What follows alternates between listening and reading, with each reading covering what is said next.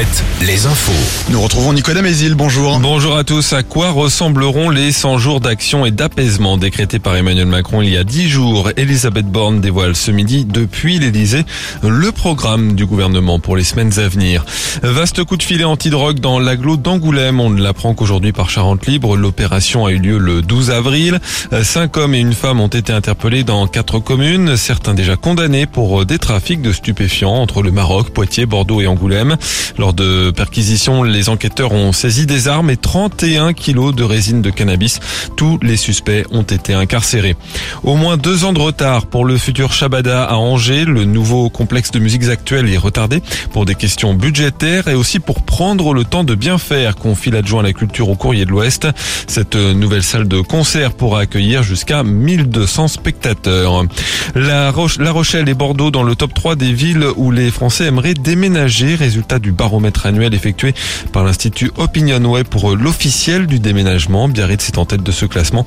Nantes et Angers figurent dans le top 15. Et Cholet Basket joue ce soir l'un des matchs les plus importants de son histoire. Oui, la finale retour de la Coupe d'Europe FIBA contre les Polonais de Vloklavek.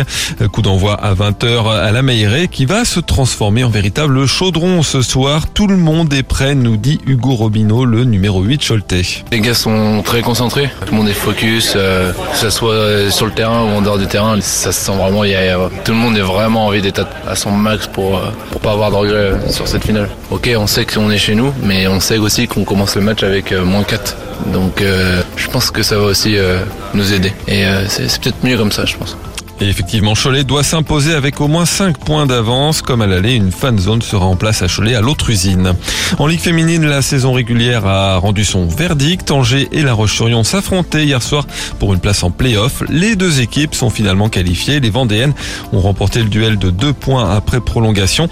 Elles se mesureront à Latte Montpellier en quart de finale. Ce sera Villeneuve d'Ascq pour les Angevines. Match aller mardi soir. Et puis en volée, le Stade Poitvin a sèchement battu Saint-Nazaire en 3-7 hier pour la deuxième journée du tournoi de qualification européen.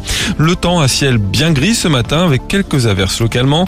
À l'arrière de cette perturbation, ce sera encore très nuageux cet après-midi avec parfois quelques rayons de soleil. Des maxis en hausse entre 16 et 19 degrés. Alouette. Alouette. Le 6-10. Le 6-10. Et très heureux de vous sortir du lit ce matin, c'est Nico.